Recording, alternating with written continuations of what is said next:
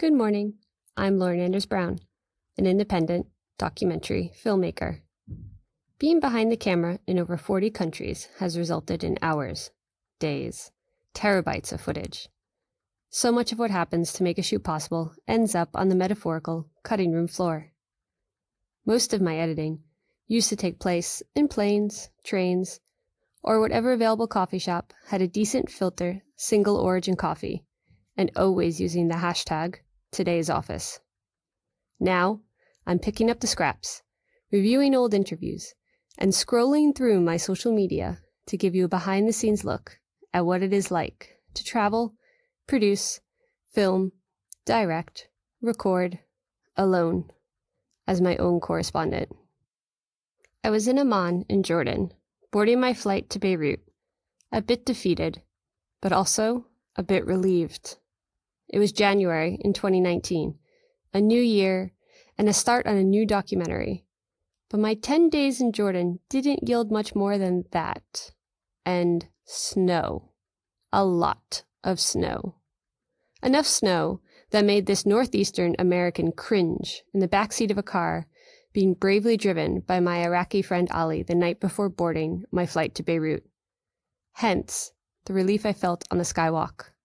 I wasn't exactly 100% convinced the night before I was going to make that flight. The defeat I felt was due to experiencing my first unsuccessful shoot, where I couldn't convince any compelling contributors to speak with me. I'm not going to blame it on the fact that there were two freak snowstorms in the Middle East during that time. But remembering the swerving across the roads in Jordan made me reevaluate my idea of success. I was alive, after all, and ready to land in Lebanon and start a new filming. But first, I had to get through immigration.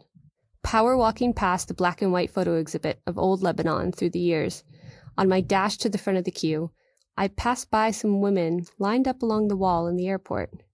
They weren't on my flight, and I figured they were from a corresponding flight that had arrived, which seemed to be from Ethiopia.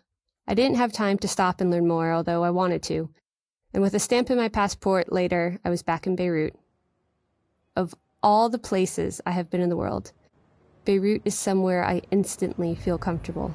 The high rising buildings beside the sea sit well with me as a New Yorker, along with the late nights and the street food. Possibly the only thing better than the falafel in Beirut is having a friend to enjoy the falafel with. I was lucky enough to have that friend. Her name was Zaina, and I had met her while we were both at Oxford. She's a woman who gets things done, which is probably why we get along so well. And I know that despite my false start of filming in Jordan, I'd be in better hands in Lebanon. With my flight followed the snow, so I stayed in Beirut that Friday introducing myself to some of Zaina's colleagues and sharing the stories I was looking to capture. It was about to be the weekend after all, and much work wouldn't get done. But I could do the next best thing build relationships over good meals with good company. Zaina's always showed me some lovely Lebanese hospitality and took myself, my producer Megan, and my partner Ed, who was visiting, to a dinner that evening that was filled with food that had more spices on it than people were dining in the restaurant paprika on the potatoes, za'atar, or thyme as we call it, on the Arabic bread, made for a culinary celebration fit to celebrate my birthday. With a big glass of Bekaa Valley Lebanese wine, I filled Zaina in on the documentary I was co directing on Syrian identity. As it happened, during that snowstorm, my co director Ali was on the other side of the mountains in Syria, filming at the exact same time I was in Jordan and Lebanon. He ended up getting different stories than the ones we had planned for, which meant I then had to adjust and get different stories in Lebanon. Zaina thought it best that I join her colleagues next week on their trips into the field, pending no further snowstorms. I assured her I had had my fill of driving through snowstorms in the Middle East and agreed I'd keep to Beirut on the days we couldn't get out to the Bekaa Valley. The Bekaa Valley is where the wine in my glass came from. It's also the largest area for Syrian refugees in Lebanon who set up makeshift shelters amongst the vines. A very sobering reality. Lebanon is host to the largest amount of Syrian refugees per capita at 1.5 million. Combined with a declining economy and inefficient government of ministers, it has made Lebanon a prime place for the revolution the country is currently experiencing. Over some of the best baklava in Beirut, I asked Zaina how I could help support her work. She was giving so much to me, opening up doors to help me find stories. I wanted to have some of those stories be ones that mattered to her. She told me the human rights program her organization runs for migrant domestic workers was running out of funding. It seemed a bit misplaced. A country with a crippling economy had some of their more well to do households employing workers from overseas. And to add insult to injury, they were abusing their human rights. I immediately understood what that line of women was at immigration. And before I would head back to the Beirut airport, on my last day, I'd fit in some filming on this big issue. I was picked up in a car by a chatty woman named Batul, who whips through the streets of Beirut like she could do it blindfolded, although I was really grateful that she wasn't. She picked up some falafel, because nothing happens in the Middle East without food first, and brought us up to the support center for migrant domestic workers. I've been in plenty of rooms set up as safe spaces or education purposes in the field, so I was familiar with the simple setups. But this one was pretty different. It had desks, even computers along one side of the wall, and the most unique aspect of the center was the room dedicated to hairstyling and sewing. Before we got to dig into the falafel, Batul kindly sat in front of my camera to help me understand why this space was so special. Introduce yourself. Yes, I'm Batul Fnesh. Uh, I'm the field coordinator uh, at Amel Association uh, under the Migrant Domestic Workers uh, program. And why is this program important here in Lebanon? Uh, the migrant domestic workers in Lebanon are uh, are much vulnerable. They are having many uh, many problems and facing many difficulties uh, during their work here.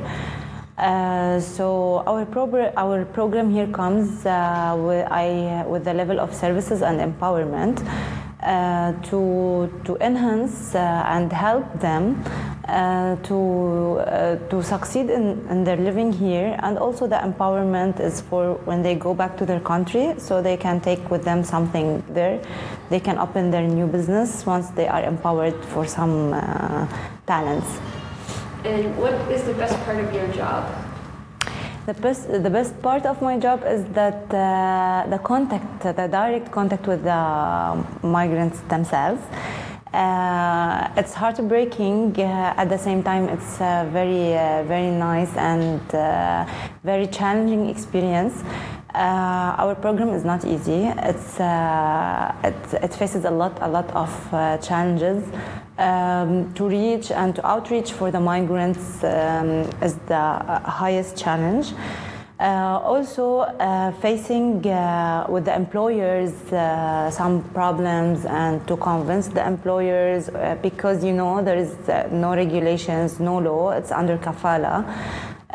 Also dealing with the government to voluntarily return the, the migrants all things are not easy uh, plus, uh, we have a major issue that we're gonna work on it this year. Uh, is that uh, when an irregular migrant domestic worker is uh, facing health problems, she can't enter the hospitals because she's irregular. the health insurance doesn't cover her case um, because of her status. So we're trying to push to, to differentiate between the two things. And uh, the second thing, you know, if she needs her rights and she's also irregular, so the, the, gov- the general security see her as a guilty pe- person. Either if she's a trafficked victim of trafficking, they see her a guilty person because she's irregular. Uh, but it's not logic, and uh, she does need like a part of time to. Uh, to, to present herself and to present what, what she was uh, suffering from. Yeah. Um, and then last question in regards to human rights, why do you feel this program is so important?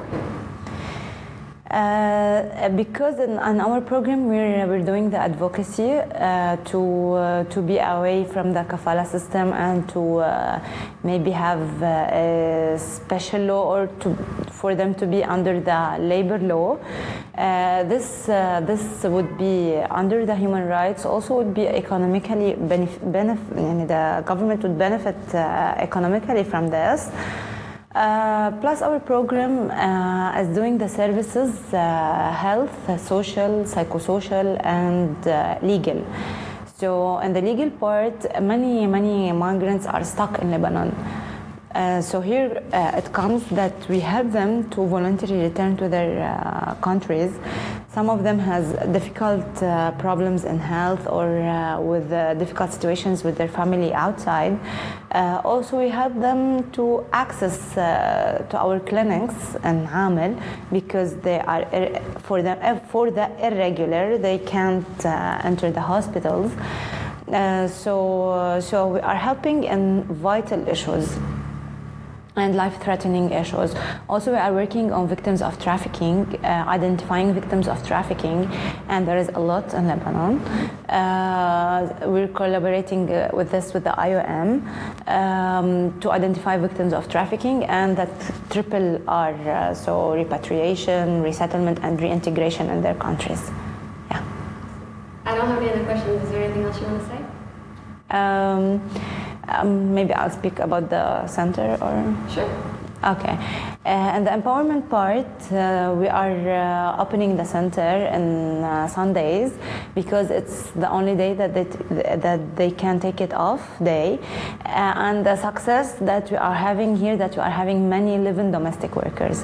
So the employers are trusting in, in us and they are, they are getting our awareness sessions for the rights and duties according to the Convention 189 of the migrant domestic workers. So they are giving them their day off and uh, they are trusting to uh, to uh, to send them here Uh, and also the migrants from themselves they are preferring to come here not any other places because they, they really want to uh, build their careers. Uh, as we are giving here economic uh, empowerment classes uh, like sewing fashion design makeup hairdressing. Also another success story in, is in the hairdressing the instructor of the hairdressing is an Ethiopian lady so it's a peer-to-peer education which they are very happy and they are very motivated to, to be like her and to reach uh, and to be like um, um, having advantage of this center either from the income side and for them uh, and we also are giving language classes, computer classes as technology is going on. So they are much interested in the language classes and computer classes to build their career. And maybe when they go back to their countries, they can find easily new jobs. Thank you. Amazing. Kafala law is something I had never heard of before. And after all the parts I loved about Lebanon, it gave me some insight into how far Lebanon still has to go in regards to human rights. Hearing from the heads of these programs is really important and helpful for me to understand as much as possible before I begin speaking with the contributors or participants of the programs.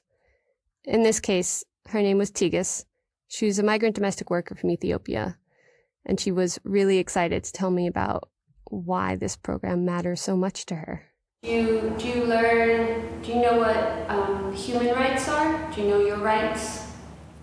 Of course, of course. And do you feel uh, like your rights are protected here? Of course, yeah, it's very good. Yani, um, maybe this center is very important for me because I also go Amal Association Ethiopia في another girl coming now contact girls Ethiopia uh, like family maybe something happen I tell for her oh, I'm Lebanese Lebanon and me long um, years but center like family for me. For I'm not pass for I'm not like pass for me uh, for all girls. Uh, maybe not someone's but not paper without paper learn. When you go uh, country Ethiopia we have a layer help girls and also. It's good. And so my flying visit ended with batul nearly flying us in her car to the airport to make our flight home to london. Traffic in Lebanon is notoriously bad, and so we had to leave while still eating our falafel. We chatted with Batul all the way to the airport, and then learned aside from our flight, she had a deadline of her own her final submissions for her master's course. But As is usual, in Lebanon, nothing is too much trouble to help those that need it, even if it lands you in rush hour traffic with a hard deadline. I left Lebanon, but Lebanon never really left me. I returned three more times after that trip last year, including during the start of the revolution. It is a place filled with people I love, and yet it is hurting more than ever at this very moment. Please take a look at my friend Zaina's organization, Amel Association International, and consider donating to them as they continue their work for all that are in need after the Beirut blast at Amel, that's A-M-E-L, dot org. You can also watch the immersive film I made with Amel called Gender and Conflict on my YouTube page if you want to walk the shoes of a Syrian refugee in the Bekaa Valley. And that's it for today. Back next week with more from my correspondent. Do join me.